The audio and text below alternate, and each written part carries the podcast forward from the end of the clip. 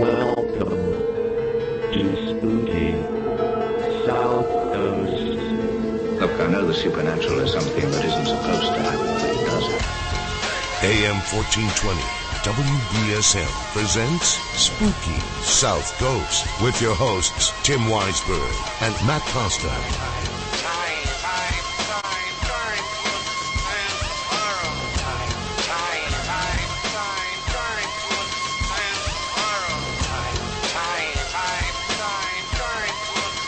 Good evening, everybody. Welcome to another edition of Spooky South Coast, live on the air here at WBSM and broadcasting over the magic of the internet at SpookySouthCoast.com and through our good friends at iTunes. Hey, Matt, you ever go on iTunes? Occasionally. Yes, this is Matt Costa, the Silent Assassin. He uh, he loves his iTunes because, uh, unlike myself, Matt actually has an iPod. So, not that this has anything to do with the paranormal, but we will relate it to Spooky South Coast because for those of you who like to download the podcast of Spooky South Coast, I got an email today from the iTunes people. They have reclassified a lot of these podcasts. So we are no longer in the talk radio genre. Uh, we're actually in the movies and television genre, which I don't know why we were switched into that. Uh, I sent an email back to their uh, to their help department. We'll try to figure out exactly what's going on. It shouldn't affect anybody finding the show, um, because if you type "Spooky South Coast" into the search bar, you should have no problem getting the show and getting every episode of the show that we put up online. However, uh, if you don't use that search bar to get it, I suggest that's the way you use it to find it. And then subscribe to the Spooky South Coast podcast. And then that way there, it'll deliver it automatically to your iTunes as soon as I put it up on iTunes each week, which, you know, sometimes takes me a little while. Hey, it's the summertime. It's Sundays. Uh, you know, I have family stuff to go to, so I have to try to squeeze it around that. But hey, enough whining. We're glad that you listen. We thank you so much for listening. And of course, we invite you to call us. We want you to call in and tell us your stories, your questions, your theories, whatever about the paranormal, about anything from ghosts to aliens to UFO phenomena. Uh, maybe you're into spirituality. Uh, maybe you're into, you know, uh, what- tarot card reading. Uh, maybe you have some psychic abilities, remote viewing. There's so many different aspects of what we're categorizing as as the paranormal. And so we're going to talk tonight to some people that handle different aspects of the paranormal uh, through a different medium. I mean, we get on the mics here and we talk to you about this stuff, and we bring you some guests each week where we can talk about this stuff over the airwaves. But we're going to bring you some people that do it with the written word because we have a, a whole slate of guests tonight. We're going to have from Ghost Magazine, Jason McCurry, who is the media reporter for Ghost Magazine. Now, you might say, what does a media reporter do for a magazine about ghosts? Well, what he does is he talks about a lot of the different uh, television shows that are coming out about ghosts.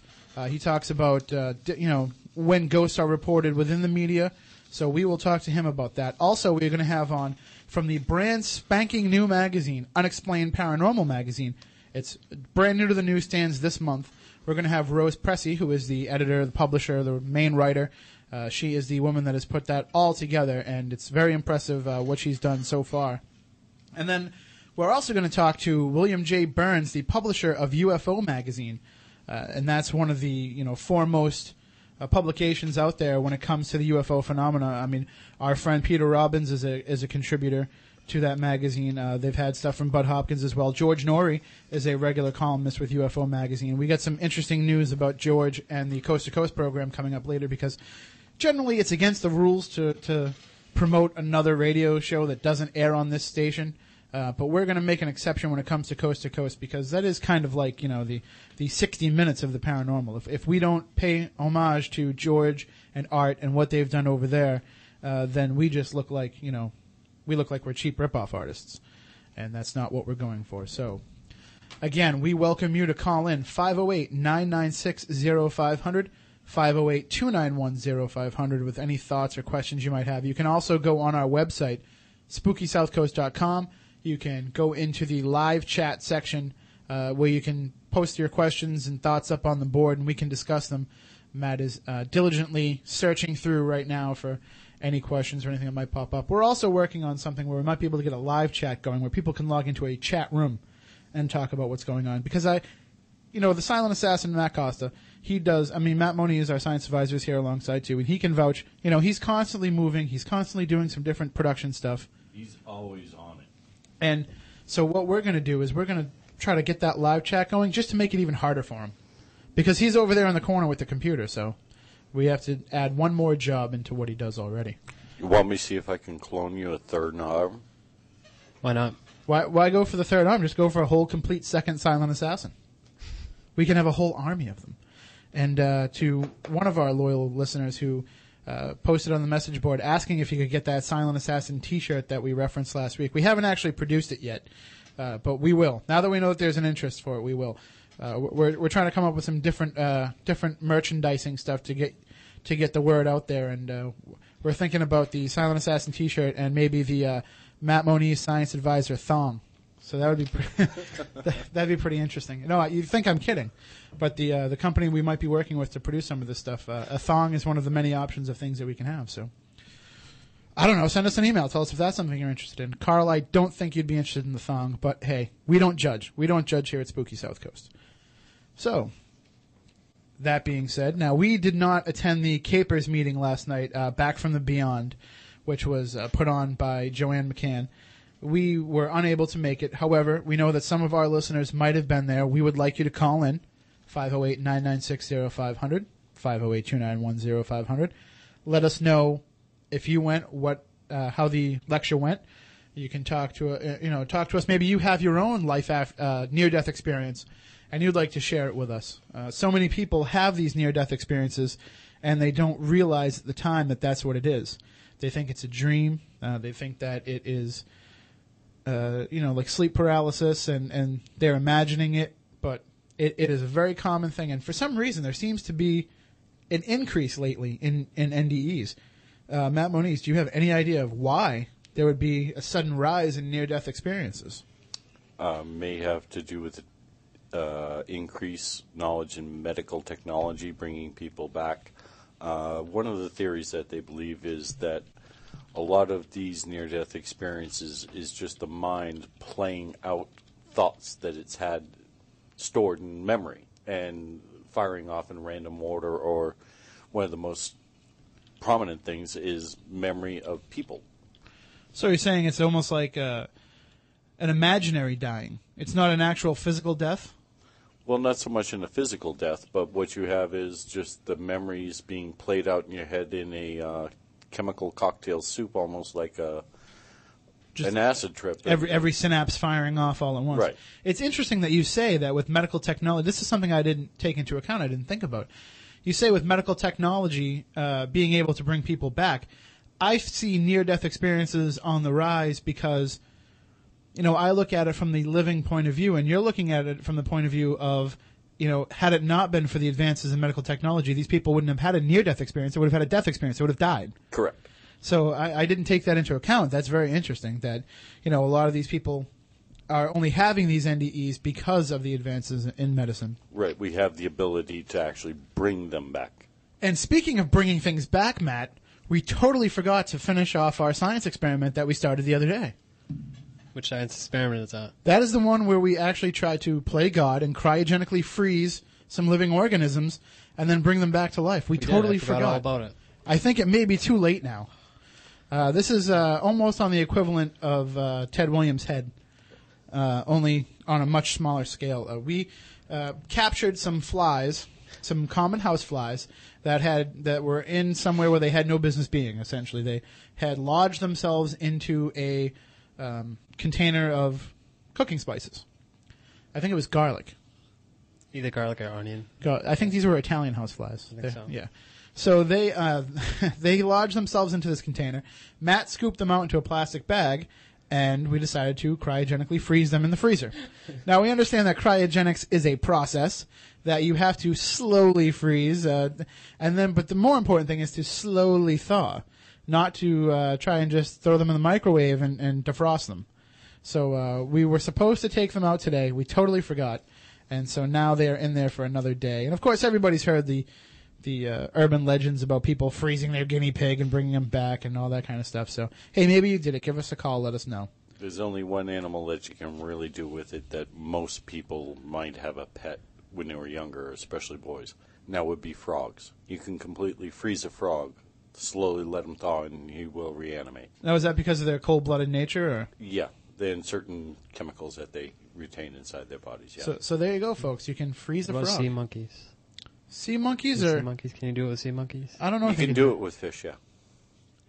But now, sea monkeys are an interesting thing because uh, I, I personally tried to grow them when I was a kid, and for those of you who've never done it, all you're growing is a is a big jar full of dirty water, They're just brine shrimp. just brine shrimp, and, and they're they're pointless. They they don't do the cool stuff like they do on the package.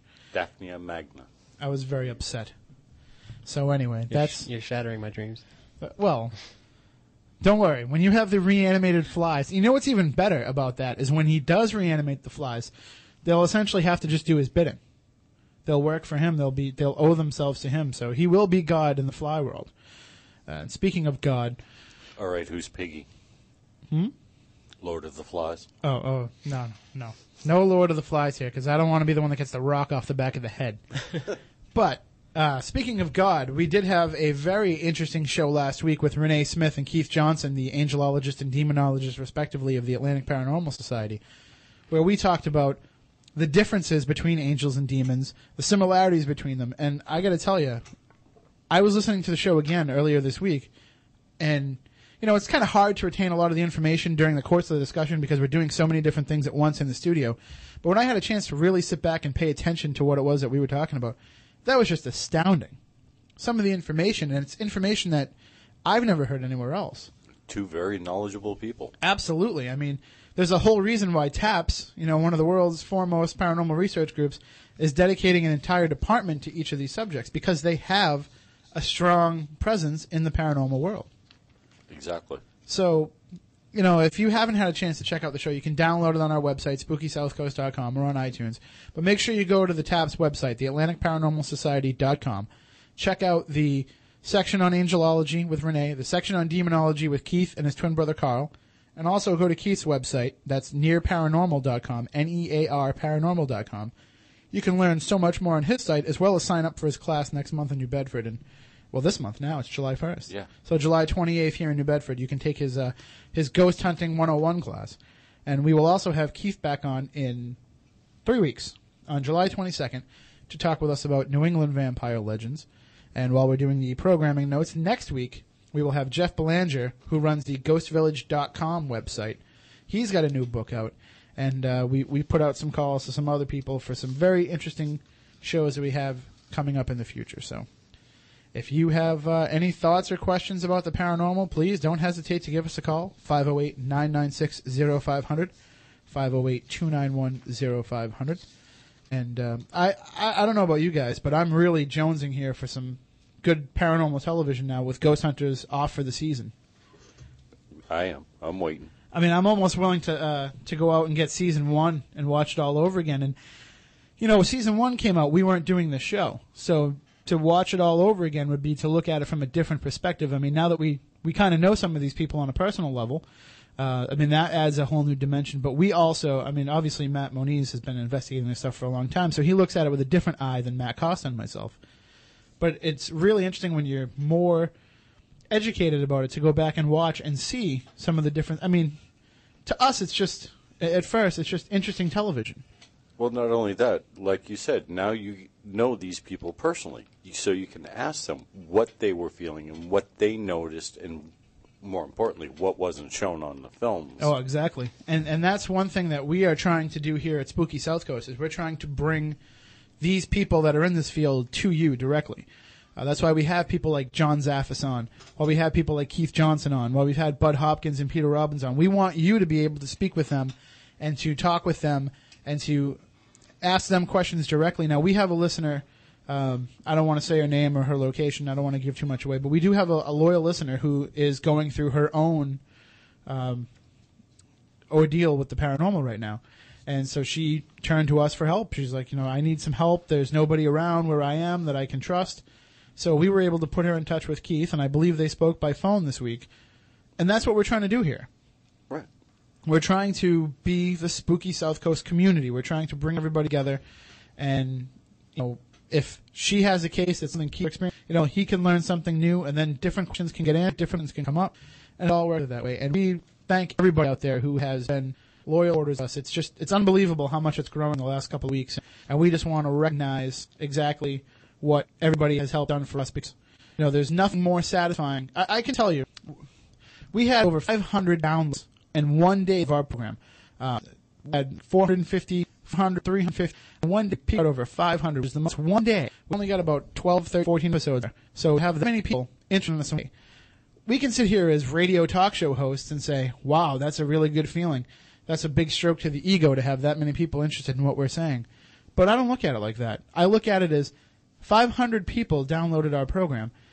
Out of that 500, maybe there's 100, 200 maybe, people who didn't believe in this stuff previously that we might have convinced them to open their eyes and to look beyond what it is that they normally see. Or the other 400 hearing pieces of information that they've not heard before that may be somewhat familiar with the topic. Exactly. I mean, if we if we can educate, if we can help promote not ourselves but promote the subject matter and promote the what I think is a viable science, the study of the paranormal. I've seen better science done in the paranormal than some of the stuff I work with daily. Well, that's probably because there's so much more scrutiny to what it is that you're looking at from a paranormal nature. That say they're not to try to with you and, and help you out. Is that what you found over the years? You'll find, now this is something that most people probably already know. Most scientists, when you talk to them on a personal level, in other words, one to one, outside of the laboratory or what have you, have no problems believing in the paranormal if you're talking to them personally. In a professional setting, because of the stigma that's attached to it, and the, unfortunately, the stigma has been attached wrongly because if you find information, the first thing you're supposed to do is share it. Now, a true scientist will look at information. Now, to automatically discount something just because is, because of its topic, that's not science. Absolutely. I totally agree. I think we have a couple calls here. Uh, let's go to the first one there. Good evening. You are on Spooky South Coast. How you doing? Hey, how you doing, guys? All right. It's me and Eagles Angel. Oh, how you doing? Good. Happy Fourth of July. And to you as well. Thanks. Um, I'm kind of going back off your subject, but I wanted to go back to the near-death experiences. Okay, if you can hold on one second, we have our other line ringing, and I think it might be a special guest. We're going to bring her on as well. Oh, excellent. Good evening, you're on Spooky South Coast. Hey, what's up? It's Kristyn. Hi, Kristyn. How you doing? It's Kristyn Gartland from Taps and Ghost Hunters. Surprise, an Eagles Angel. Wow, surprise. So you don't mind hanging out while she tells us about her NDE, do you? Me? Yeah. Oh God, no. Okay, so you just I want to hear it. All right. So uh, why don't you tell? You've had one personally, right? Yes, I did. Um, I actually did a lot of reading about them too, and I, I have to kind of disagree with Matt Moniz about the neurons firing off and all. Um, I've read like many firsthand type of stories, compilations by doctors and things, and they do vary a lot. Um, what happened with me, um, I don't know like actually what point I was in when I actually had this experience. I was either dead or I was in a coma. But during this, I, I actually just kind of wandered down hallways. There were like no people involved until I found a room that was filled with golden light. And I just, I don't know, I knew that this was something that I could trust and something that was safe. And I, I know I was really scared when I was wandering down the hallways. It was like I really just didn't know where I was. I was there. It, it was really like you felt like you were there physically, you know. Um, and then I came to this room, and it was like I felt as if something told me to just go in there, lay down, go to sleep, and I'll be safe. And I trusted it enough that I did. I actually physically went into this room and laid down, and I was safe. Um, now, going back to what Matt Moniz said, is there are a lot of doc- doctors that will argue that this is something that was put into the human mind as a program to ease us into death. Um, well, there's one psychological fact that I've learned, like partly through school and partly because my mother did have a PhD in psychology, is that the human brain just cannot fathom itself nodding, in other words, dying. So why would something such as the human brain make a program like this in the first place to ease us into something we don't believe that's going to happen in the first place? Well, I mean, you that, know, and each one seems so very different that, you know, I could go on for hours about all of the different stories that I've read, but some of them are, yes, personal, but some of them have nothing to do with the person either. And sometimes they come back from these experiences and lead better lives because of them.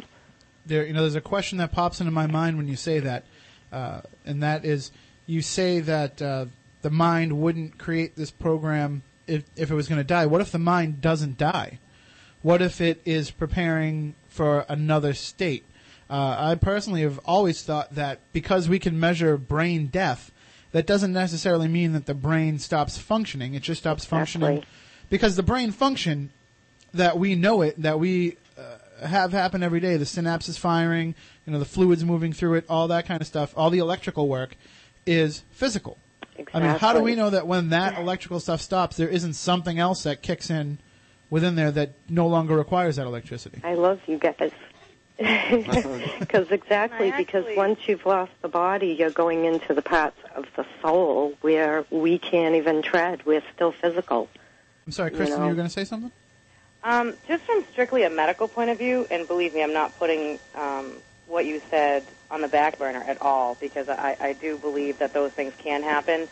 Um, but I've worked in the medical field a really long time, and when I see a patient that some of them can hallucinate from different medications, and even though when you're in a, you know, when they, whether you're in a medical-induced coma or your brain has gone into a coma, they still have you on a pretty heavy dosage of medication.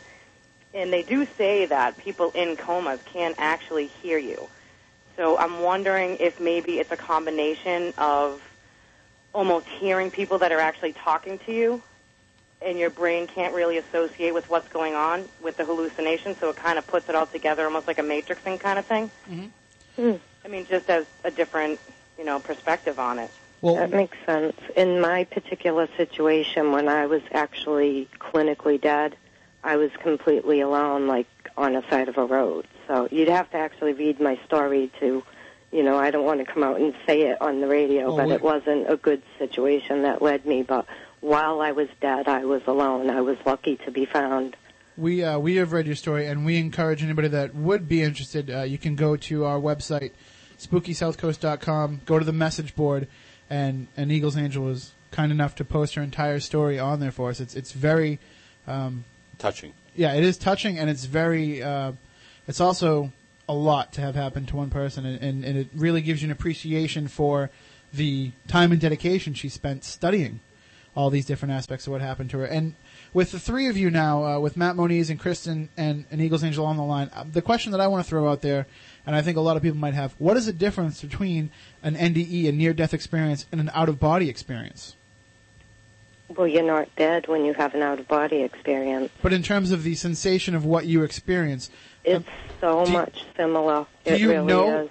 do you know that you're dead when you're having a near death experience or are you just not sure of where you are the same that you can have in an? OBE I well, when I was actually in the near-death experience, I didn't really know what was going on. I was just very afraid and alone and walking down the hallways and hoping I'd find my way out of it. Um, the out-of-body experience that I had was actually by accident, and I knew I was out of my body and scared myself so badly that I jumped right back into my body, but the feeling of it was very it's it's exactly the same thing.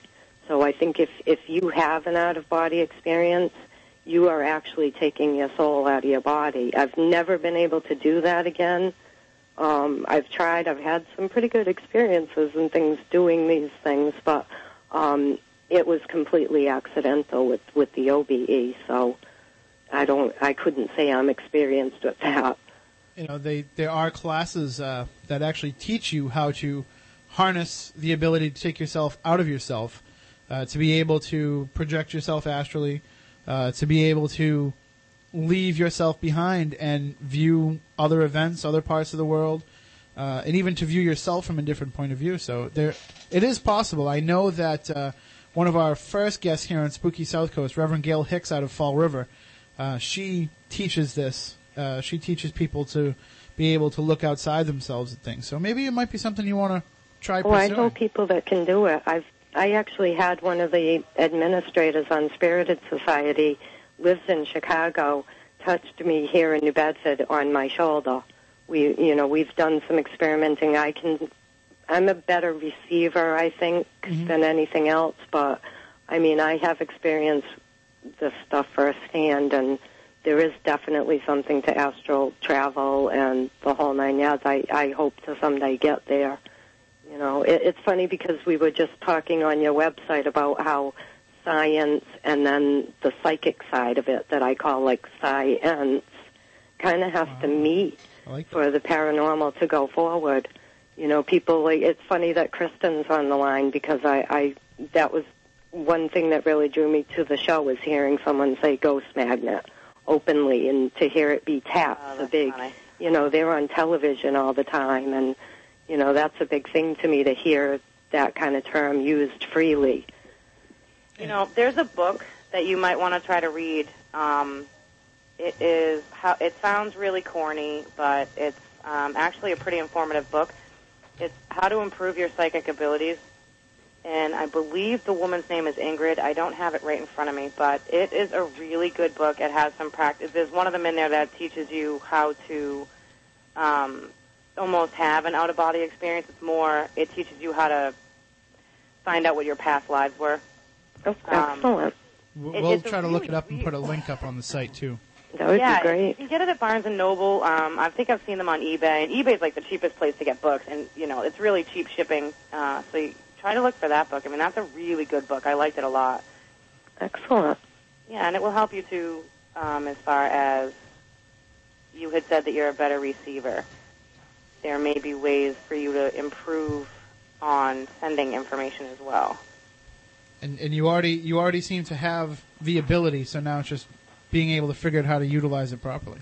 Definitely. Well, it's also living life too. You you push this kind of stuff on the back burner, and you know, most of my life, I figured if I stayed away from it, it wouldn't bother me anymore. But it doesn't really seem like it's going to happen. So I'm actually facing it. And the funny thing is, now that I've I have actually come out and faced it, I'm happier. You know, I enjoy doing this. I think that like I actually belong here. So you know, whatever I can do in the field to help, I, I actually do enjoy doing a lot. And and I can tell you uh, from speaking to some of the people I've spoken to on the message board, uh, having you there does a lot of good, especially with uh, the one young lady. Uh, you know who I'm speaking of. The one young lady who is just doesn't know how to deal with what's happening to her. Doesn't have supportive family because they don't believe in the paranormal. So it's it's been good for her to have you and, and Deb as well to talk to. See, it's it's tough though when when when you're in the middle of it and you have no one to turn to.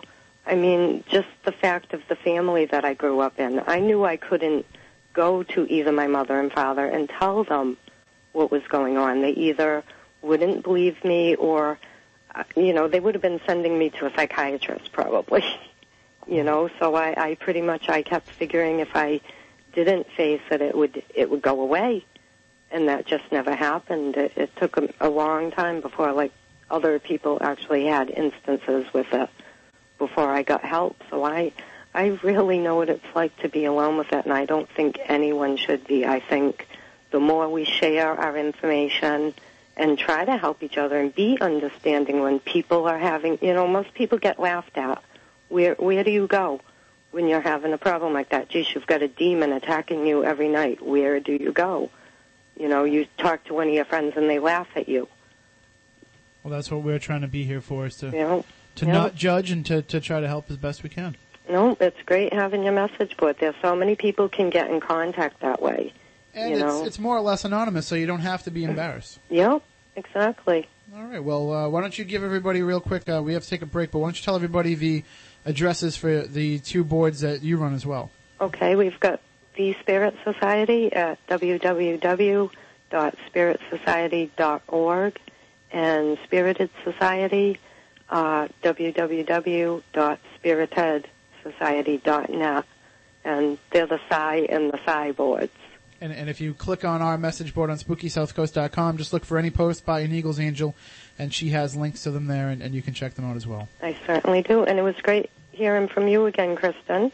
Nice to hear from you as well. I wish you all the best of luck. And if there's anything that I can ever do or you ever need anything, please feel free to email me. I'm right on the uh, website, and I'm sure Tim has a link to that as well. Excellent. I got you on MySpace too, anyways.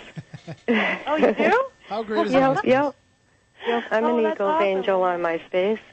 I think I have everybody from Taps now. Oh my goodness, I'm sorry. well, anytime you need to. Oh, that's okay. Well, you guys have a great fourth, You too. and I'm looking forward to the rest of the show. All right, thank you very much. Good night. Good night. Good night. And uh, and Kristyn, um, we are going to talk to some different um, magazines about the paranormal. Do you want to hang out with us tonight, or? Yeah, dude, definitely. All right. So we're gonna we're gonna keep you busy for the next uh, hour and a half or so. That's all right with you. Um, yeah, I probably won't be able to stay the whole hour and a half, but I'll be able to stay as long as I can. All right. Well, just let us know if you have to go, and, and we appreciate you joining us on on short notice. We were talking earlier today uh, because we sent out a MySpace bulletin, and uh, we wanted to let everybody know because I guess there was a situation where uh, there was a show that you were going to be on that was supposed to be available online and it wasn't. I mean, we don't want to get into any of that kind of stuff, but we we wanted to. Oh, yeah, yeah. I didn't know what you were talking about for a second. Yes, Yeah. yes. It We- actually wasn't available at all. It ended up being, uh, I guess I'll say canceled. Okay. So we wanted to give people that were looking forward to hearing from you just another opportunity to to, to hear what you had to say because that's still one of the most popular episodes of Spooky South Coast. I got to tell you. Get out of here, really? I'm- oh, I'm serious. Wow. You know what's funny though is uh, you're you're I think you're going to have to always play second fiddle to the uh, the number one show of all time that we've ever done, the Bridgewater Triangle. I don't know what it is. We have to get Taps uh, out there and investigating the Bridgewater Triangle. Yeah, I mean, I've heard so much about it, and uh, I'd like to definitely get out there. We'll have to do that because uh, we uh, we definitely have some other people that are interested in, in joining some investigations as well too. So, uh, Oh. and we were wondering, did you get a chance to see Matt Moniz's video that he captured at Waverly Hills? For some reason, I can't load it, and I don't know why. Um, every time I try to load it, it won't let me.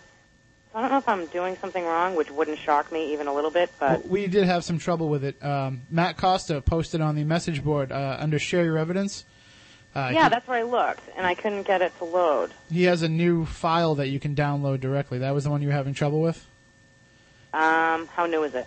uh, like couple weeks ago, I think. He put up a link to download the entire. We put it up there so that if any paranormal group wants to take it and blow it up and do whatever it is they do, we don't know how to do it. We tried. We tried using Adobe Premiere, and it's just beyond our capabilities. But uh, we yeah, did. You know what? I'll take a look at it. I haven't. I mean, I haven't looked at it since Matt um, had emailed me and told me about it.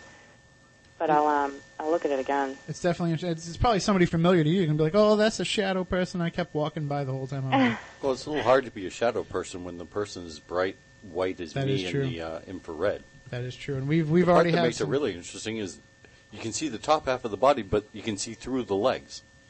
Well, I mean, it could be somebody with skinny chicken legs too, wearing shorts. All right, we got to take a break though, and on the other side, we will be talking to Jason McCurry, the media reporter for Ghost Magazine. So stay tuned here on Spooky South Coast. Don't look now, but spooky South Coast is creeping up behind you right after this. It's alive! It's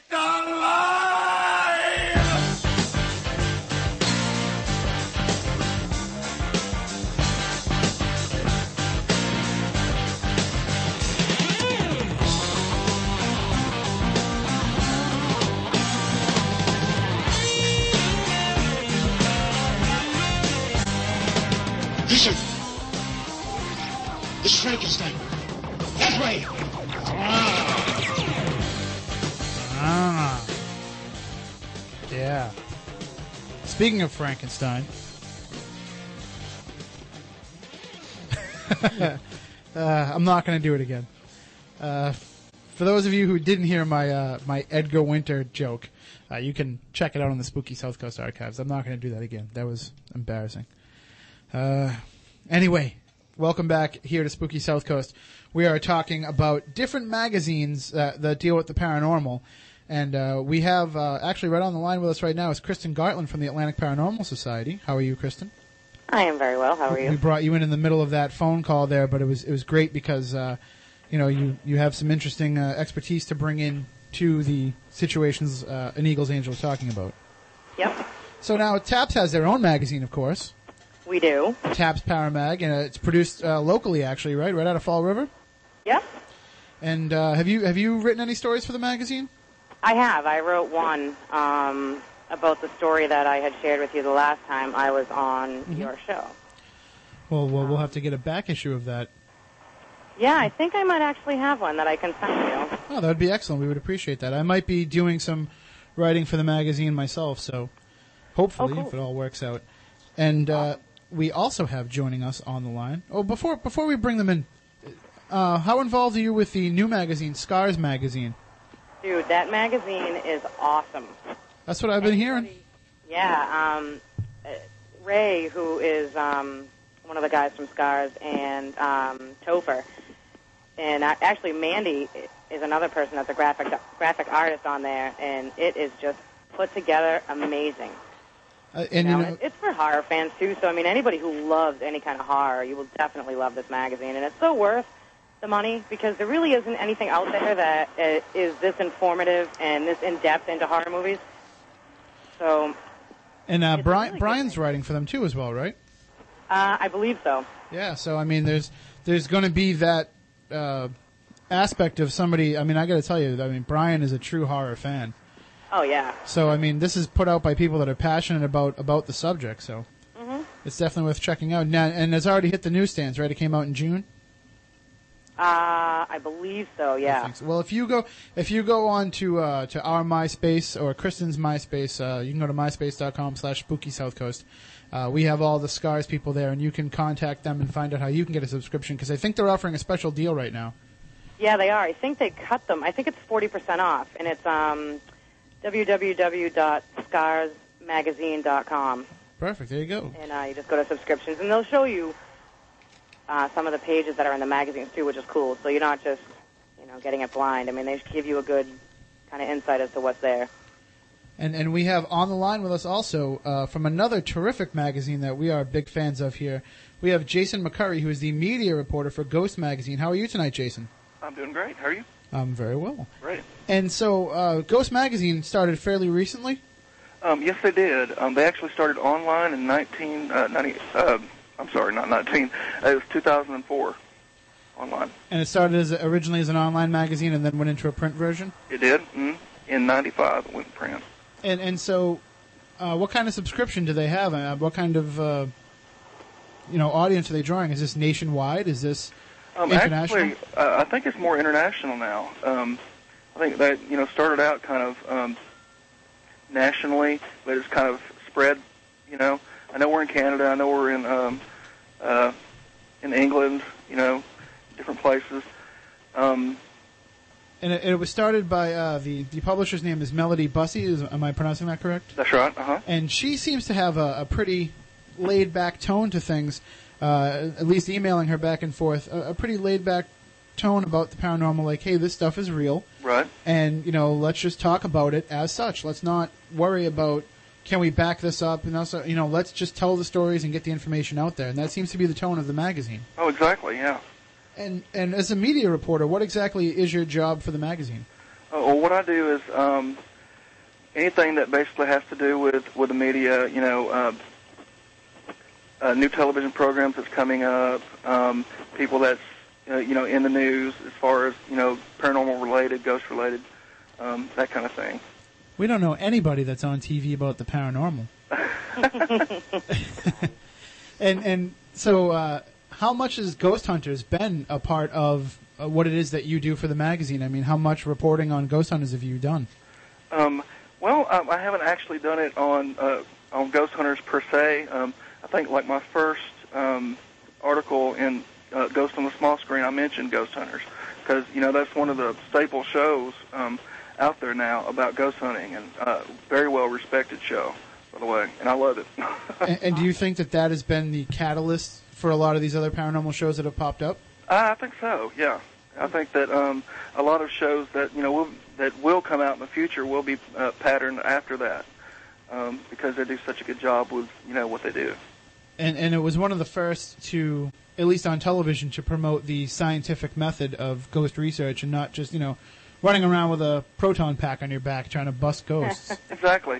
Yeah, I, I think that that um, that gets uh, people's attention more and uh, gets their respect to you know to want to know more about this phenomenon and you know. Now, now, Kristyn, Ghost Hunters is one of the highest rated programs on the Sci-Fi Channel, right? Yeah. I mean, it's it's totally redefined, you know, what that network has been able to do in terms of their own original programming. Yeah, it really has. And and uh, Jason, do you think that as as more of these programs pop up, do you think that that's going to have an effect on how accepted the paranormal is? I, I think so. I think um, uh, you know as more and more shows come out, um, you know, in the past year, um, that you know it's, it's, it is getting to be more um, accepted in the mainstream.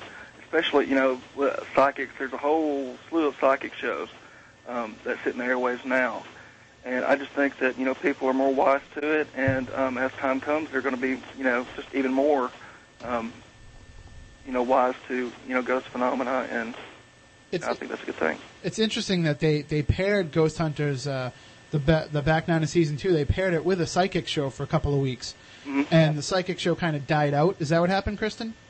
Um, I think it did, yeah. Um, and I, I don't know why that is. I don't know if. I mean, personally, I think there are people out there that have an amazing gift, um, but I hate to see um, almost. I think it's one of the shows is like Psychic Detectives or something like that. Um, and being in law enforcement myself, I, I, I wouldn't, you know, base anything on a psychic, only because it's not evidence right in front of you. Exactly. You know, so that's. I mean, I, I don't want to down them because I really think that there are legitimate psychics, um, but it's there's just nothing to really back it up on video, paper, tape, whatever. You know, so it makes it kind of hard. But it, it, it did seem uh, a little strange that for all the, uh, especially Jason, all the discrediting Jason does of psychics on Ghost Hunters, for them to pair those two shows up. Uh, uh, Jason McCurry here, who we're speaking with from Ghost Magazine, do you think that that is uh, just a case of trying to put two similar programs together? That they're trying to, you know, they see Ghost, they see Psychic, and they try to put them together into a block? Yeah, I think so. I think that you know that Ghost Hunters was such a or is such a popular show that they was hoping that you know bringing that was it Psychic at Large isn't that the name? yeah, that was? Psychic at Large. Yeah, um, they was hoping that maybe that uh, Ghost Hunters audience would you know kind of bleed over into that show as well, and apparently it didn't work that way. Well, isn't there a kind of a danger level of, of pairing shows together like that? Yeah, I think so. Um, especially whenever you know one show you know really deals uh, a lot more with uh, with the scientific you know approach, and then you know the other show is just basically um, psychic, you know, that really has no scientific backing, you know, whatsoever. There's no real balance there. And uh, what are some of the? Uh, I mean, we know that there's the new one with haunted evidence. Uh huh. And uh, we, when we spoke to Heidi Hollis, there was another show being planned called X Ops. I mean, are there going to be more of these shows on the horizon? Have you heard about other ones? I know John Zaffis is working on one. Um, John Holland is working on one for um, uh, History Channel. Ah. He recently did a pilot for the History Channel called uh, Psychic History, and um, they aired that one uh, sometime last week um, in Waco, Texas, and it, it actually looked pretty, you know, pretty good. There is a lot, uh, a lot more History Channel specials and uh, A and E specials regarding the paranormal. Which, Oh yeah, which is huge because you're bringing it to. I mean, there are people in this country who just turn on the History Channel and watch nothing but. I mean, right, uh, right on up to Tony Soprano.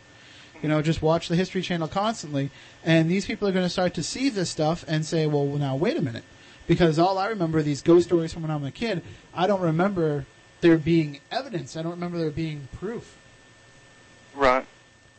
So, and at Ghost Magazine now, what is your outlook uh, toward the future of the paranormal? Are you looking at it as uh, a fad that's going to die out after a while, or are you looking at it as this is something that is now starting to really be recognized as legitimate? Uh, I think um, uh, now it's, it's being uh, recognized more as legitimate, you know, because, you know, there's a lot more information on uh, the internet about, you know, ghosts and hauntings and stuff, and, you know, from reputable organizations, you know, like TAPS. Um, and I, I don't think it's going to die out very soon. And and what are some of the features that uh, readers can find in Ghost Magazine every month? Um, you can find, you know, we have a, a the club room uh, section where um, we speak with um, various paranormal organizations around the world. Um, then there's uh, Spirited Science where they talk about, you know, the science of ghost hunting. Um, and you know, there's of course, you know, movie reviews and uh, book reviews and you know things like that. And then of course, uh, we also have, um, you know, where we interview um, psychics and uh, you know, just uh, everything that has to deal with uh, um, ghosts and the paranormal. And I noticed uh, in one of the issues that I have, I don't know if it's a regular feature or not because uh, I don't always read about the video game section, but you did have a ghostly game guide in one of the one of the issues where it talks about different video games that deal with paranormal elements, and I think that's uh, pretty unique. Oh yeah, yeah. Um, and I actually really, I I think it's uh, Mike Gavin that um, that does that, and I Mhm. really enjoy that um, that particular, you know, column myself. Because I would love to play games like that, but I just I don't find them out on the shelf. It's one of those things that you really have to uh, go to a video game only store or request them to ship it to you. Oh yeah, yeah. I mean, um, it's really, really hard to find. It's like looking for a needle in a haystack, trying to find, you know, really good ghostly games. So I think, you know, Ghost Magazine is really, um, you know, putting them out there for, you know, people to kind of notice. Now you have a regular staple of uh, of really talented writers, um, but do you welcome contributions from readers? Um, yeah, we do. Um, and uh, any you know, anytime a reader has um, an idea for uh, an article or whatever, um, they can contact um, Melody or uh, or Fletcher, you know, our, our um, um, editor in chief and our managing editor, and you know, just uh, let them know what they're thinking about, and you know, go from there. And of course, you can get a hold of them at ghostmag.com, or you can. Uh, we have Melody's email right here. Uh, M that's M B U S S E Y at ghostmag.com. It's right in the magazine.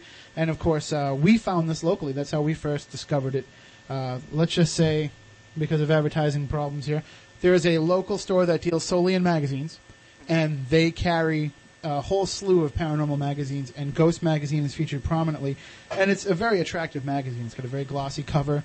Uh, the pages, it's very easy to read, so you know if you have eyesight problems, don't worry about it. You can get through it, and it really has a good feel to it. And, and I like what you guys are doing with this magazine. Thank you, thank you very much. So uh, we are coming up on a news break here, but we thank you, Jason, for joining us. Thank And you. Hopefully, uh, we can have different uh, writers and, and people from Ghost Magazine on with us in the future. So, anytime you have anything that you guys need to think needs to be mentioned, just shoot us an email at uh, spookycrew at spookysouthcoast.com. All right, sure will. Thank you. All right, thank you. Oh, Have a good one. all right, you too. And yeah, I mean, really, for to, to to be it's one thing to be able to read about this stuff in magazines. Kristyn, you've had a a, a lifelong interest in this kind of stuff, pretty much. Yep. And how hard was it when you know when we were younger trying to read about this? It's in you know like the dime novels, the the pulp fiction type magazines. Uh, you know these little tiny. I'm, I'm just echoing all over the place here tonight. and it's just weird. It's it's it's nothing when we're doing it. We can tell. But I mean, we used to have to read about these in these little crappy dime type magazines, and now, you know, we can read about it in full living color. Oh yeah, Like the Taps Paramag is just it's another beautiful magazine. It's yeah. and it, it, when you go into the uh, when you go into the magazine store, you can't help but see this one scream at you either. Yeah, Uh, it's fantastic. I think that's one of the good things about it. who do you know who does the artwork for the for the covers? Um, I believe Ray does it. Uh, he also does scars. I, I, I can't say for sure though because um, I just can't say for sure. Yeah, well, but it- it's beautiful I, like the, I have to say, I love the way that that Jason's magazine is going about um, going about it by just saying, look. We believe that it's here, so let's just put aside how can you prove it. Let's just talk about it. I like that. exactly. All I really do like that. Well, we are coming up on the news. On the other side, we will talk to Unexplained Paranormal Magazine's Rose Pressey and William J. Birnes, publisher of UFO Magazine. That'll come after the section that we call The Week in Weird. And we also just got a special call uh, a few minutes ago while we were on the air. We are going to talk to Phyllis Galde, the publisher of Fate Magazine, the Reader's Digest of the Paranormal. So you won't want to miss this. Stay tuned.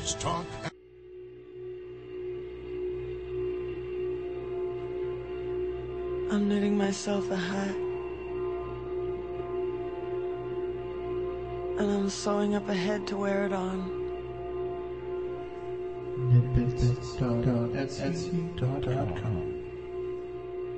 I'm making myself some mittens. And I'm stitching my fingers together to keep them warm inside.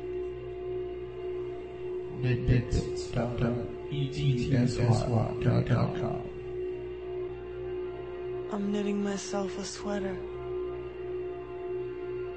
to cover the body I'm wearing. knitting, knitting, knitting, knitting, knitting, knitting, knitting.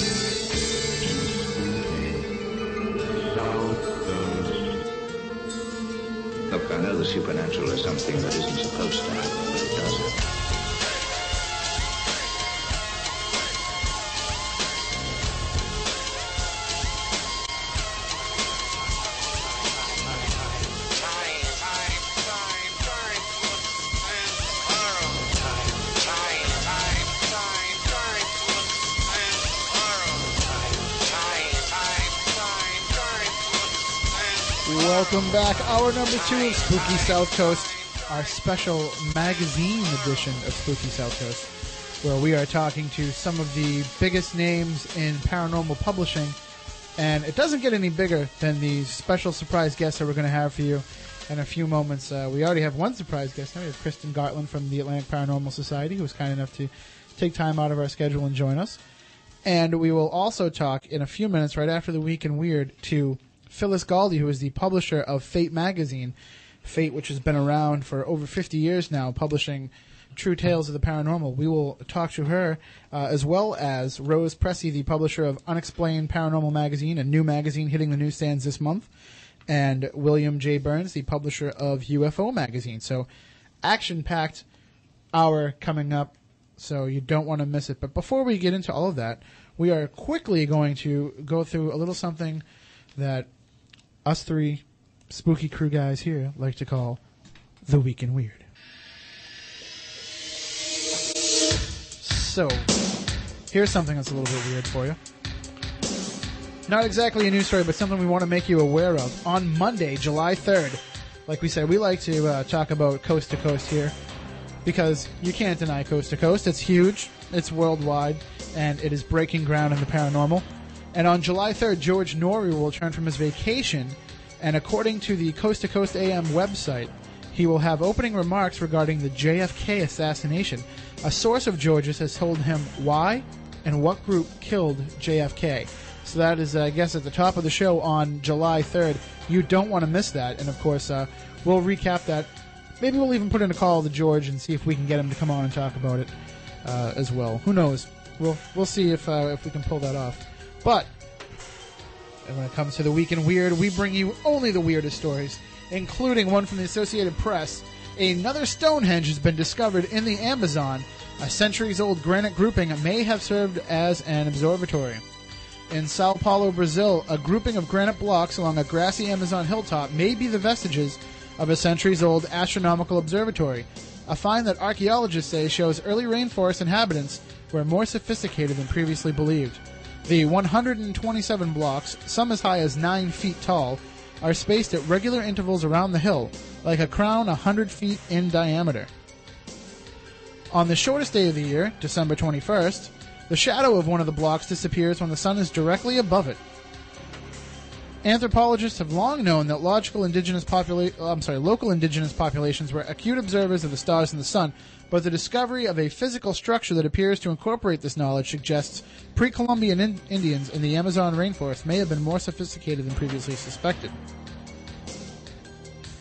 While they haven't yet carbon dated the stones, they appear to be about 2,000 years old. This comes just a month after archaeologists discovered the oldest astronomical observatory in the Western Hemisphere, about 4,200 years old, in Lima, Peru.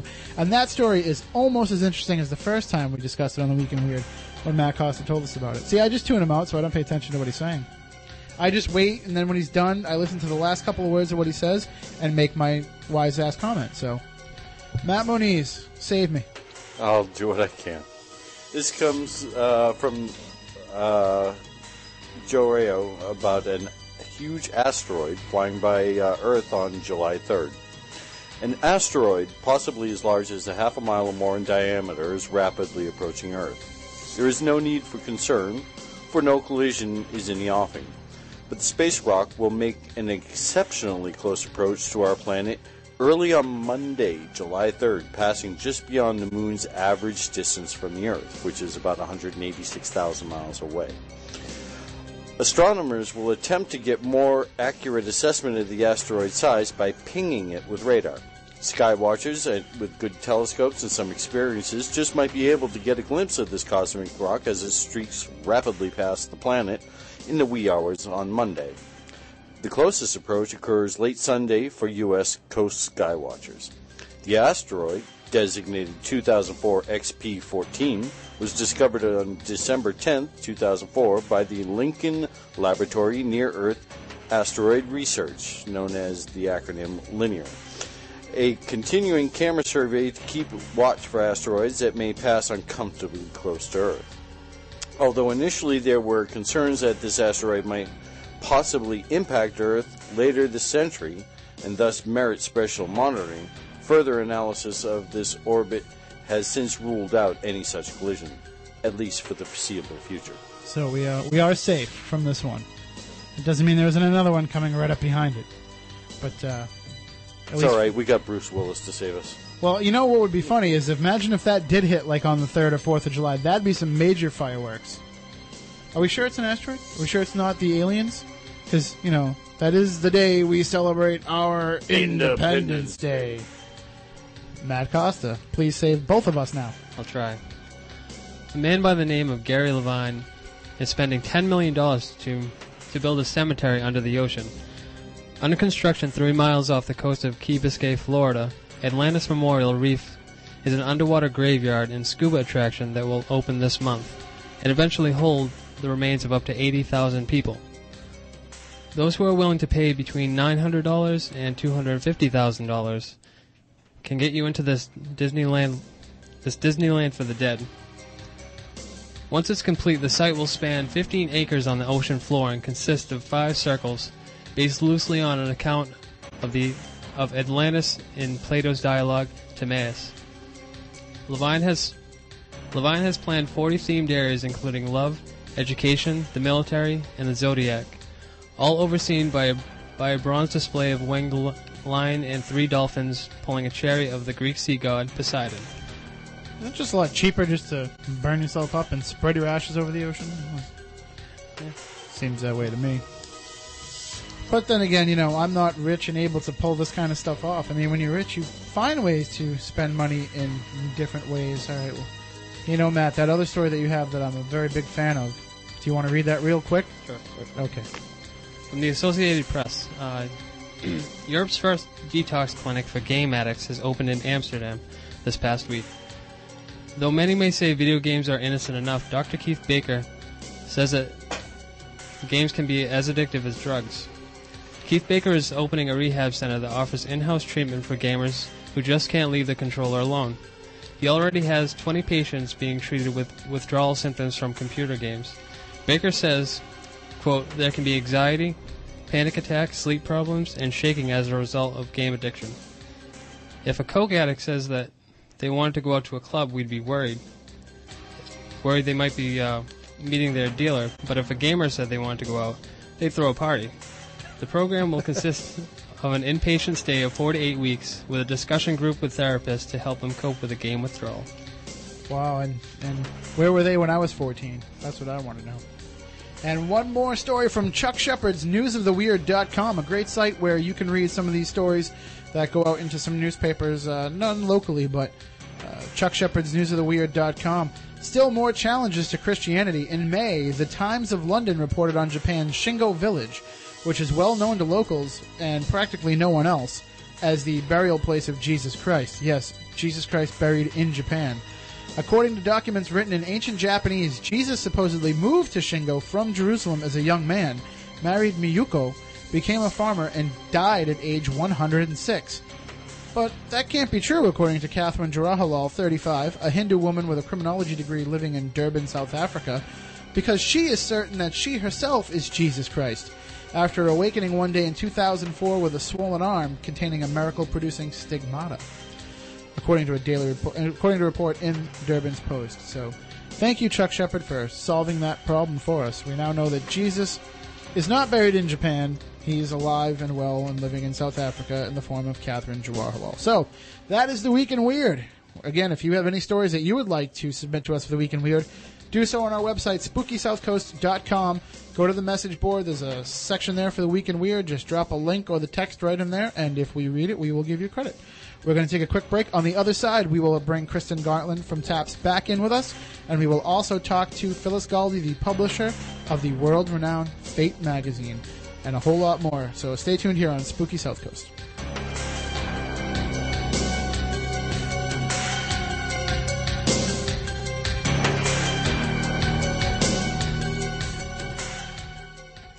Beaming from the studios of AM 1420 WBSM into the night and beyond. Here's more of Spooky South Coast.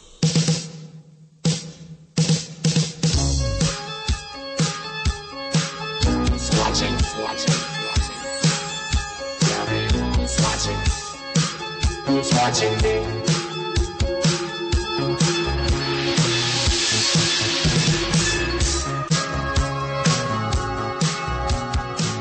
I always feel like somebody's watching me.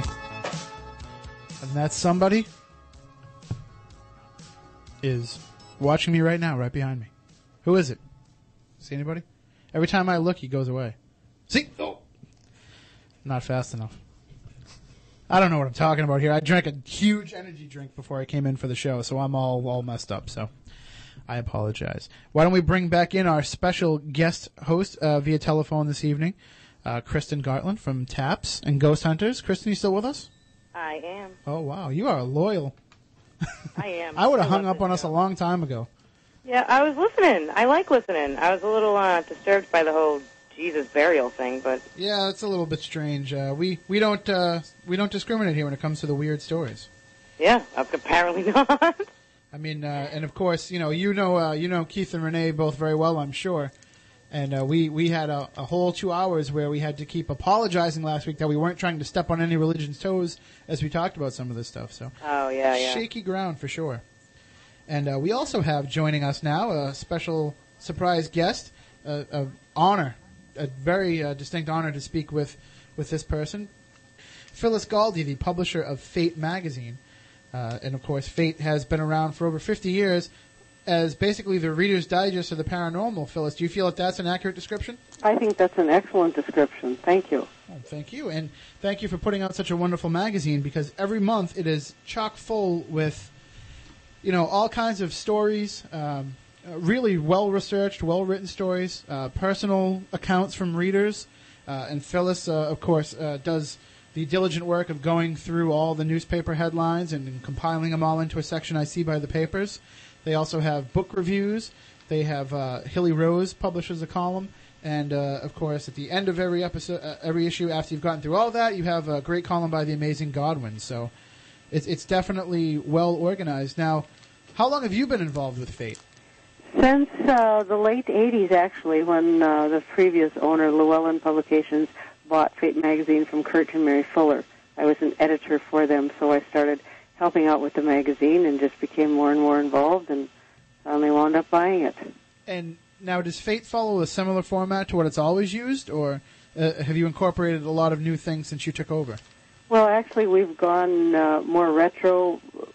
I think that the 10 years that Llewellyn had it, they went more in a new age direction, and since we've taken it over, we've restored it back to its small original digest size. For 10 years, it was, was large size, regular size, and uh, just try to go back to the vision of the founders of Curtin Mary Fuller and adhering to their principles.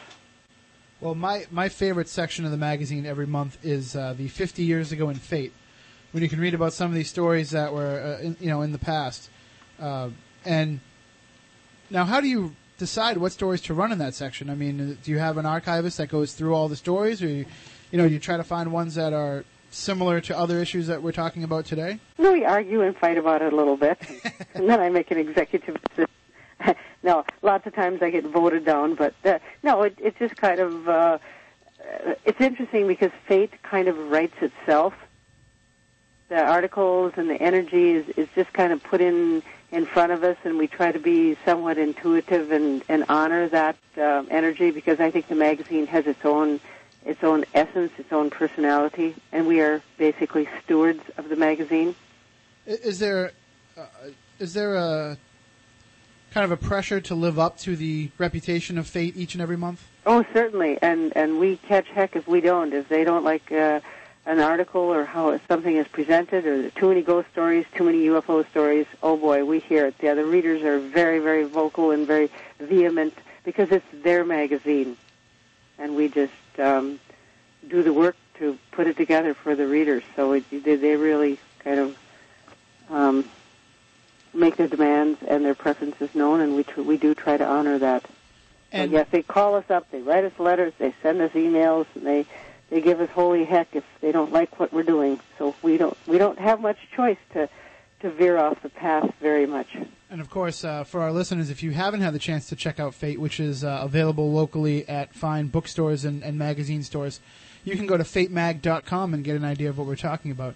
And Phyllis, you have a, a great stable of, of regular writers each and every month. Uh, how do you go about deciding what stories to cover? Do the writers pitch the ideas, or do you assign them out, or is there, is there some sort of, you know, like a master list of things that you need to cover? Um, all of the above. It just uh, depends on what's going on. We do have a huge stable of writers. I mean, we have like a two foot high stack of articles that need to be gone through now and uh, evaluated and decided upon. And if there's a, a specific article, then we have quite a few folks that we can call, hey, write this up for us. and and there are some terrific stories right in this month's issue alone.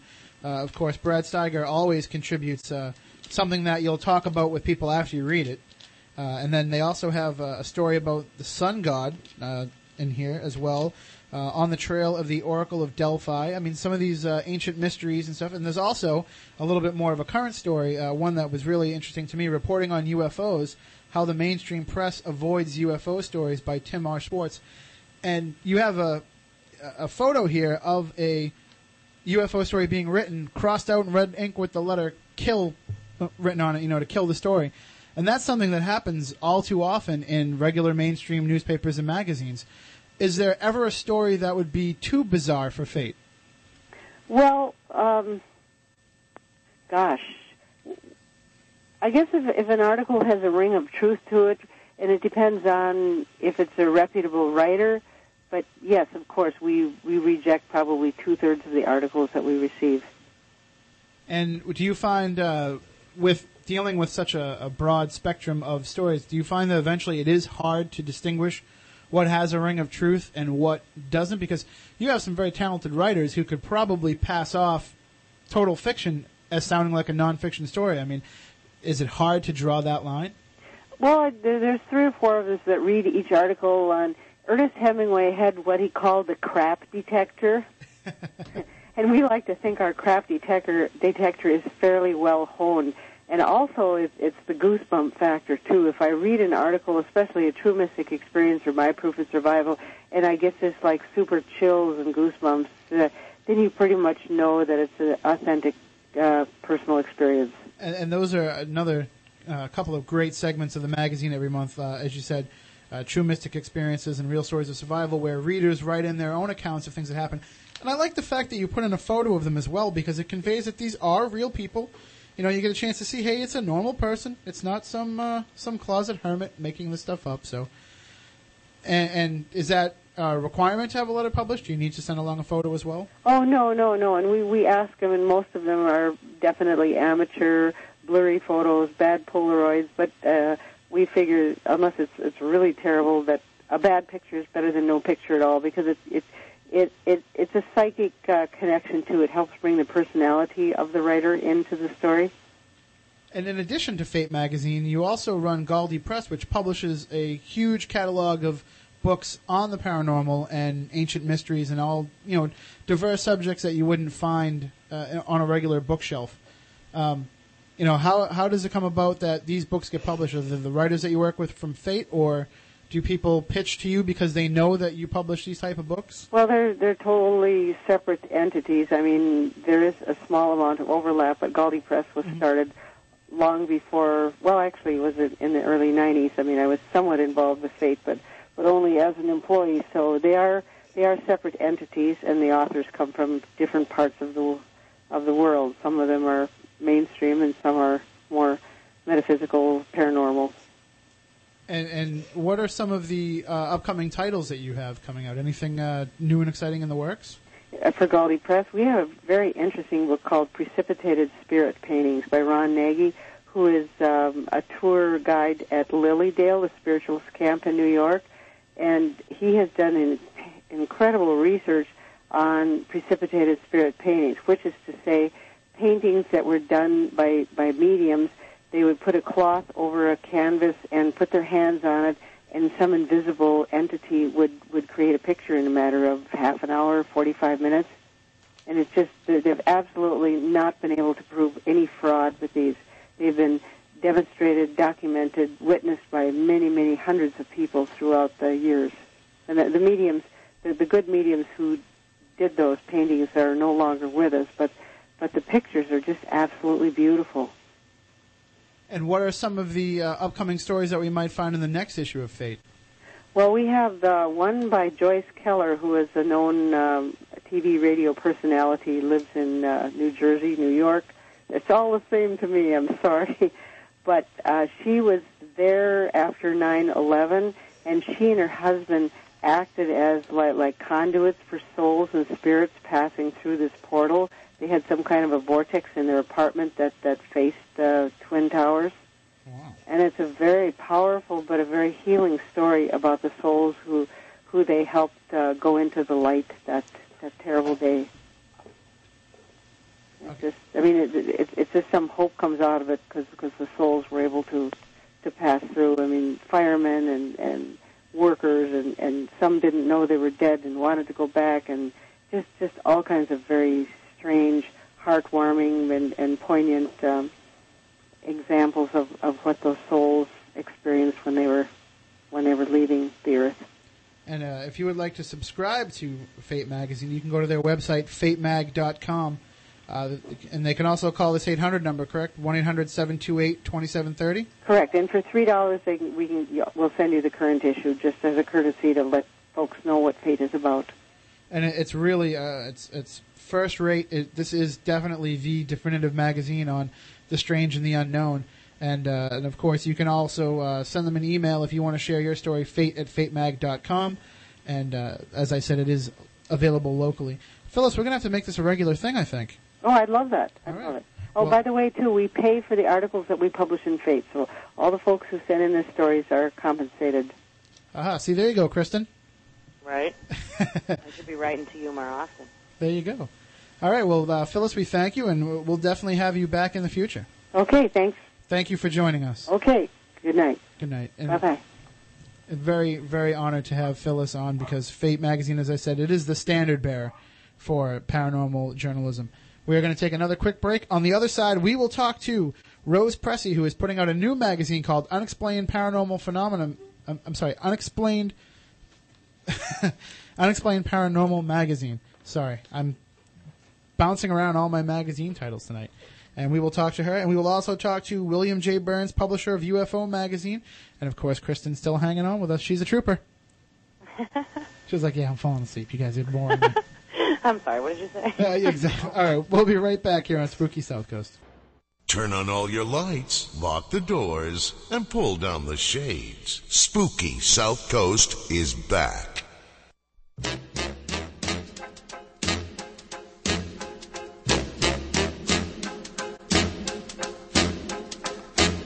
Put a spell on you.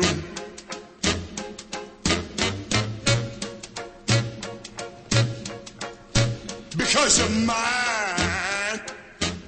Welcome back to Spooky South Coast. Screaming Tim Weisberg here. Behind the controls, we have Whispering Matt Costa. And over beside me on the other side, we have Science Advisor, pretty evenly keeled toned Matt Moniz. We are talking to a variety of paranormal magazines tonight. We also have our special guest host on the line as well, Kristyn Gartland from Taps and Ghost Hunters. Kristyn, you do you read a lot of these magazines? Um, yeah, I do. I like them. I like to read a wide variety of them, actually, and I'm pretty glad that I got to be on tonight with all of them. and, and you know it, it also uh, it also gives you a chance to network with them as well because you know you never know when you're going to have a story that you know you could sell to one of them. yeah, definitely. I have uh, I have one now. See, there you go. So uh, with all these different magazines on, somebody's going to buy it from you. oh, I don't want them to buy it. I don't think that I would have to do that. Well, I just like letting people know what's out there. But yeah, but I mean, as a writer, I mean, I, I can understand why Fate would pay for articles because as a you know as a writer, you like to be compensated for your work. Yeah, have you seen me write? I'm not a very good writer. Well, I, I don't think they charge. They don't charge extra for the uh, spell checking and the editing. So we have joining us on the line the publisher, writer, all everything for a brand new magazine coming out this month called Unexplained Paranormal Magazine. If you want to get a little sneak peek at it, check it out www.unexplainedmag.com. We have Rose Pressey. How are you tonight, Rose? I'm good. How are you? Oh, we're very well. We're spooktacular, as we like to say here. Thank you for having me on your show. Oh, thank you for joining us. And so, this new magazine, this new venture that you have, uh, how long has this been in the works? Well, not a long time. I uh, a few months. I, I've been working on it, and we have the first issue out right now. I just finished it probably uh, last week. And what what topics exactly are you covering? Uh, not only in this issue of the magazine, but do you hope to cover uh, during its run? You know, I, I want to cover everything um, that is unexplained. You know, anything cryptozoology, ancient mysteries, UFOs, crop circles, ghost hauntings, you name it. I want to have it in the magazine. And how is it that you decided that you wanted to put this magazine together? I know that you run a a website um, dealing with something totally different. Right, I do. Um, well, you know, uh, I've always been interested in the paranormal, and I, that started as a small child. And I had an encounter as an adult with um, the paranormal, so that just increased my interest even more. What would you like to share your experience with us? well, actually, the or is it in the first issue of the It- magazine? it is. It is in the first issue. I felt that that would be, you know, perfect for me to add that to the first issue because that's kind of what, you know, started it. Oh, absolutely. You know, it, it increased my, um, you know, interest in it. So I, I felt like that would be appropriate to add And, that story. and this magazine comes from a pretty haunted area. Uh, you live in a pretty haunted area, don't you? Oh, well, I'm in Louisville, Kentucky, and um, of course we have Waverly. our, our own science advisor uh, investigated it uh, recently, and of course, Kristyn is on the line with us. Right. And you know, we all saw what happened to her there. yes, she was there not too long ago. Right. Yeah. You know, I haven't been there yet, and I can't wait to get in there. Uh, Kristyn, uh, do go, please. It, it is. It, put it on your top ten places to go. Oh, I Most definitely. yes, I uh, hopefully soon, within the next few months, I will be there. and, and I'm sure Kristyn would like to uh, relate to you her experiences there as well for the magazine. I would I would love to hear them. Uh, yeah, If hopefully go, I'll have. Let me know, uh, and I'll call um, the people from Waverly for you. Oh, yes. You know, actually, I've um, just started speaking with them about getting in, but any um, help on that I would appreciate it very much. Hopefully, I'll get my own story of my own to have in the magazine about my my visit. You will, believe me. I've heard. I've heard that you are guaranteed something will happen when you go. Yeah, as Matt Moniz can attest to as well. I mean, at least when when Kristyn went, she went with Tap, so you know they've got they've got uh, top of the line equipment. You know, they've got. I mean, chances are when you go, most of the stuff that happens to you is you know personal experience anyway. Right. But I mean, people that just go in there on the tour come out and say, "Wow, I've heard that. Right. I have heard that that they guarantee if you go in, you'll see something. So, and what are some of the other stories that you have coming out in this first issue of the magazine? Well, uh, actually, I'm excited about one of the stories that I have, and it's so intriguing that uh, we couldn't have it in just one issue. It was we've spread it out over four issues. So the first part will be in this uh, premiere issue, and then obviously the next three parts will be in the next three months. And it deals with um, an, an experience at Skinwalker Ranch. Ah, the So, the very strange tale of the Skinwalker Ranch, and right. it, and like I can understand why you need to spread it out over more than one issue because it's a it's a very intriguing tale. It is. Now, is this magazine going to be available on newsstands nationwide, or is it solely through a subscription basis? Well, right now, just subscriptions, but I am working on getting it in major bookstores, and hopefully within the next mm, few months that will happen. And and this is something that you do pretty much totally by yourself. Well, um, you know, at first that's the way it, it looked like it was going to be, but I um, I'm fortunate enough to know have know and have met a lot of people in the field and um, have come aboard and started helping me. Uh, but in terms of the production, I mean, Um, yeah, that's that's just me. uh, is it something that you do at home on the computer, or Well, uh, actually, I, have, I know someone here in Louisville that helps me with that. Luckily, because um, I'm actually a, a newspaper writer by trade, and what I do is I just submit the stories to them either in the computer system there or via email, Mm-hmm. and then they handle the rest of it. Because I would not be able to do all the layout and design and all that Well, stuff that you must have right. to do. right? I do all of the layout and the design, and then um, I have someone that helps me with the printing. And being somebody who uh, your other website, uh, in case we haven't mentioned it, you, you have a website where you deal with uh, like celebrity fashion. That's right. And so, but having that kind of eye for detail and having an eye for you know what's visually appealing, that must help in the magazine process as well. Well, you know, I hope it does. I really do. I I think it does. And um, you know, that's another interest of mine. So, um, You know, there, there's probably some paranormal aspect to some of the uh, fashion that celebrities do wear. I think there is. Uh, some of it I've seen makes me wonder. Remember that swan dress that Bjork wore a couple of years ago to the Grammys That or the Academy Awards? Or, I mean, that had to ha- had to have had some alien influence. exactly. And so, and, and in upcoming issues, uh, and people can go to your website, unexplainedmag.com, if they'd like to subscribe.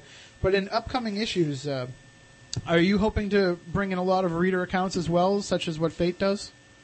Yes, I would. I would love to have uh, readers submit their stories and even photographs if they've caught anything in you know in a photo that they would like for us to take a look at. I would love for them to submit it. Well, uh, we thank you for joining us tonight, especially on short notice as we put this show together. Oh well, no problem. Thank and- you for having me. You're welcome back anytime, and uh, we will be uh, contacting because we'd like to read this magazine too. So. Oh sure. And if you have an article you'd like to submit, I'd love to read it. Oh, we live in the the heart of the paranormal here. Matt Moniz uh, has a. Well, I'd I'd like to submit uh, something on what I did at Waverly to you, if Oh. that's all right with you. I would love that. Yes. Since I find it appropriate, since you're in the Louisville area. Yes. Very very lovely city, by the way. Well, thank you. I like it. And good food. Yeah. oh, great. The more I hear about it, the more I have to go. Yeah, well, you, you come on and um, I'll show you around the city. All right, I'll have to take you up on that. All right. All right, well, Rose, thank you very much, and uh, we hope to talk to you again in the future, and we look forward to the magazine. Good luck with it. Thank you very much. Thank you. Bye bye. And uh, and and Kristyn, you know, aside from uh, Waverly Hills too. That whole area has a, a very big haunted history too. So she's probably going to be busy for quite a while with that. Yeah, really. I've, I heard a lot about uh, Louisville and surrounding areas. Actually, I wish we got to do more. Well, I mean, maybe you will now. They're actually out filming another season of Ghost Hunters right now, aren't they? Yep. Can you uh, spoil anything? Nope. Yeah. you can't blame me for trying, though. I, I, I have to try. I know. are you going to be joining them? Uh, are you going to be joining them on any of these investigations? Uh, yeah, I'm hoping to. I, I mean, I know I I read something. Uh, I think we got a press release from Sci-Fi that said they're actually going to go overseas this time. Uh, yeah, that's what I've been hearing. Is that one of the trips you're going to get to make, or? Um, I don't know. You know, we kind of don't. It's not planned real far in advance. It's kind of like whoever's available at that time when they go. Yeah. Yep. Well, just have a passport ready just in case. I know, huh? All right, we're going to take a quick break. On the other side, we're going to talk to William J. Birnes, publisher of UFO Magazine, to close out what has been a very active and interesting show. So uh, stay tuned for that because you want to hear from these people. These people are serious when it comes to the UFOs. I mean, this isn't some crackpot conspiracy journalist theory. This is the real science and everything behind it. So we'll be right back here on Spooky South Coast.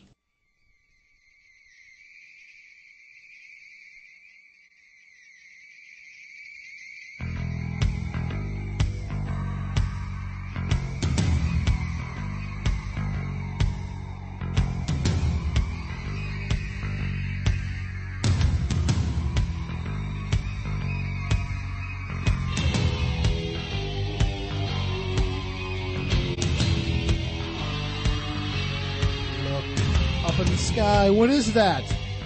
It's an unidentified flying object. Which, of course, is not uncommon at this time of year. Uh, summertime, skies are clear.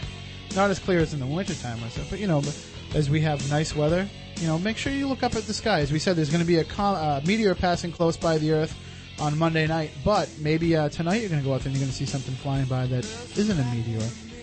It's those kind of stories you can read about in UFO Magazine, and we have on the line Bill Birnes, the publisher of UFO Magazine, uh, and we are going to talk to him about what is in his fine periodical. Bill, how are you tonight? Hi, Bill. Yes, hi. How are you? Good, How- evening. How, you doing? I'm good. And uh, any UFO sightings tonight so far? Uh, so far, nothing here in Southern California, although uh, it's been cloudy. Well, you know, it's it's it's interesting that uh, you are in Southern California because there are a lot of sightings out there. Um, what do you think it is about that area that has drawn a lot of UFO activity? Well, what's so funny is um, some of the UFOs may be very conventional United States Air Force planes that are being tested because the Pacific coast, all the way from the central coast of California around Capitola all the way on down to San Diego, is part of the test range for the Navy and the Air Force. And so, way back in the 80s, there were plenty of tests of stealth fighters and the B 2 bomber off the Pacific coast.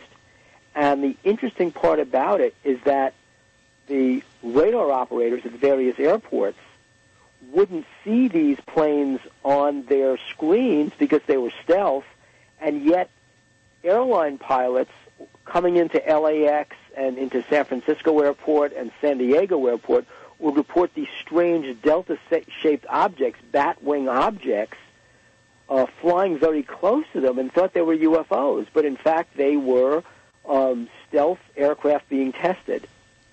So that's so that's interesting that you asked that because that's in fact very true.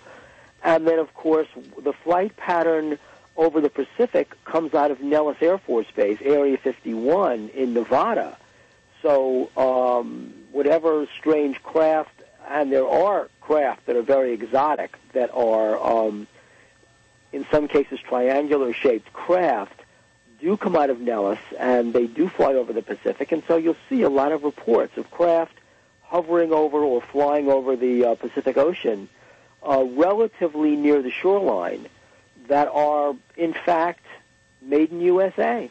It must drive your local chapter of MUFON absolutely crazy. Well, MUFON loves it because it just is a lot of food for thought. Uh, what are these things? And um, the lag time between when these craft are being tested and when they're actually being deployed to the point uh, where people can see them, sometimes exceeds 10, 15, or even 20 years. Uh, if you remember, I don't know if you remember, but all the way back in the 1976 presidential election, in a debate between uh, candidate Jimmy Carter and President Jerry Ford, there was a conversation in which Carter, or I'm sorry, was it maybe it was in 1980 between Carter and Reagan, when Carter revealed the existence of the B-2 stealth bomber, and everybody in the intelligence community and in the secret military community kind of held their collective breaths because they said, wait a minute, you can't talk about this. But he did talk about the B-2, and it revealed that we actually had one. And for a lot of folks who were seeing, uh, especially airline pilots, this, this aircraft kind of hovered near them to hitchhike inside their radar signature, um, realize what it was for the first time. And and of course, your your magazine chronicles all of these and more. I mean, I'm looking through a, a recent issue here, and I'm just at the the uh, stable of writers that you have. I mean, George Noory is a contributing columnist, Stanton Friedman, Nick Redfern. I mean, these are the who's who of ufology. You're right, and the and the credit for that really goes to our editor in chief, Nancy Hayfield, who really spent an enormous amount of time gathering people, um, offering, uh, asking them to do columns for us, coming up with um, ranges of topics for columns, and, and, and, and, and she deserves really all the credit for that because that was her work. What what um, she did was she realized that the magazine, in order to be taken seriously, and, and I don't mean seriously just by scientists. I mean it's great to be taken seriously by scientists, but we're not a science magazine. No, We're a magazine to- about a phenomena, exactly. So um, she realized that there was a broad spectrum of writers, some like Stanton, who was more science oriented, than others like Nick Redfern, who were certainly archivally oriented. Right? Nick will talk about um, air, um, RAF sightings over various bases in the North Sea. And others like George, who really um, deals with a wide range of paranormal activities and talks to a lot of people on the air, and certainly um, wanted a chance to expound on his own views about some of the people he's encountered. So all of these people, plus someone like Jeremy Vaeni, who people really like as a writer, who's talking about his own personal abduction experience, Farah, who's talking about um, her experience uh, as part of a family who's had UFO encounters for uh, generations and decades, and um, other columnists that we're getting in to really expand the scope of the magazine and expand the range of topics we're covering in the UFO field. What about Antonio Huneeus? Um, don't know, but would love to the opportunity to see some material. And, and you know, Bill, one uh, one thing that I've noticed here now, I'm looking at the April 2006 issue with uh, with Nick Redfern on the cover, and I know that UFO magazine is very uh, very dedicated to putting out the truth and to putting out stuff they can factually back up. I just have one small problem here. Go ahead. With an article that was written by Peter Robbins revisiting the Bentwaters case. Uh-huh. Ironically, came out the same time that we had Peter on the show. I just have one little minor clerical error that I'd like to correct here. You you talk about uh, in in this piece that that uh, that Peter wrote. You talk about the soil analysis that he had done at Springborn Environmental Laboratories uh, locally here in Wareham, Massachusetts, and you don't mention our science advisor Matt Moniz by name. Uh, well, you know what? uh, drop me an email. We will we will uh, um, uh, correct it and, and, and talk about Matt and and just uh, you know how he contributed to the analysis of that soil that Uh, uh, um, Peter brought back. We're not what really do you want to know about it? I still have some left. You, do you still have some left? He, he actually brought it in uh, the first time he came into the studio. He brought it in and showed it to us. Incredible. So we just want we just wanted to uh, we wanted to pull your leg on that a little bit. We wanted to Du- catch you. uh, uh, duly noted, and now it has become a matter of public record. And so, what is it that you look for in stories for UFO magazine? Is there, uh, I mean, certain cases that you that you find people are interested in? I mean, obviously, Area 51 must be you know huge on your radar screen. You know, part sure. Of, part I mean, uh, no pun intended, but but um, yes, there are the standard cases that are always being updated. Uh, issues involving Area 51, obviously Roswell, obviously San Augustine, obviously crop circles. Those are always being updated to some extent. But um, I, I, what excites me and I know excites a lot of readers both of UFO magazine and just in the field in general, is that everybody is looking for the next big case, and they're out there. I mean, that's the exciting thing. Um, as much as, let's say, the government, quote unquote, whoever inside the government is doing this, tries to cover up issues, uh, there are cases and witnesses and people and documents that really are just waiting. It's like gold is where you find it, just waiting to be found. For example, in the June issue of UFO, I think it's June issue, June or or May issue of UFO magazine, we covered the story of um, Black Mac Magruder. Mac Magruder, Marion M. Magruder, was a lieutenant colonel in the Marines, a Marine fighter pilot in World War II. He was a Hellcat flyer.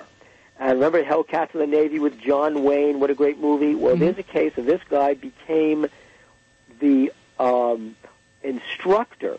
Not only was he a major factor, guy was a hero at the Battle of Okinawa. I mean, I could regale, I could regale your listeners for the next hour on what he did hand-to-hand combat with the Japanese sapper squad that rolled, that came out of a bomber at Okinawa to try and take out the night fighters. This guy was so effective. He learned night fighting techniques from the folks who mastered it, the British. Because remember, the uh, Luftwaffe would come over in the night and bomb during the Battle of Britain, bomb British cities, and it was the Spitfire pilots learning radar techniques to vector on the uh, German bomber squadrons that uh, decimated the Luftwaffe and basically broke the back of the Luftwaffe over Britain and um, cleared a path over Europe for the uh, American and for the Allied forces to uh, take back Europe from the Germans. In any event, this guy p- brought these night fighting techniques, radar techniques, to the Pacific theater in the 1940s and uh, was very successful. Well, after the war, this famous hero now is going to the Air Academy, the Air College, Air War College at Maxwell Air Force Base in Alabama in July 1947 because he's going to become a senior officer now in the Air Force, making in the, in the Marines, making policy. Well, they took a little trip that graduating class from the Air College. They took a trip to Wright Air Force Base at the end of July in 1947. There it is in his records, an unaccounted week during the week of July 26, 1947. And at Wright Patterson, they were taken into a room where they saw and handled debris from the Roswell crash. This guy I- I- describes it, right? I hate to cut you short right there, but uh, you know we can get everybody to buy the magazine and check out the story. But we're the actually we're actually coming up on the end of the show. I apologize. We'll we'll definitely have you back on in the future though, because we'd like to get more into what UFO magazine has out there for people. And of course, they can go to your website ufomag.com where they can get all the subscription information. Yeah, they sure can, and get back issues and get stories downloadable. All right, so I highly recommend it. And of course, you can find a link to our show there as well. We thank you for that. Thank you very much And for we having thank- me on. We thank you, and we also thank Kristyn for hanging out with us tonight. Hey, anytime. Hey, and, and we'll definitely take you up on that. So, for Matt Costa, Matt Moniz, for myself, Tim Weisberg, we invite you all to stay spooktacular, everybody. Good night. Rest assured, listener, that my time here has not been easy, and what you have just heard was not fiction. Although, in many a desperate moment, I most certainly wish it had been. It's over for now, it seems. Or at least until yesterday begins again. Tomorrow, tomorrow, tomorrow, tomorrow, tomorrow. I know the supernatural is something that isn't supposed to happen.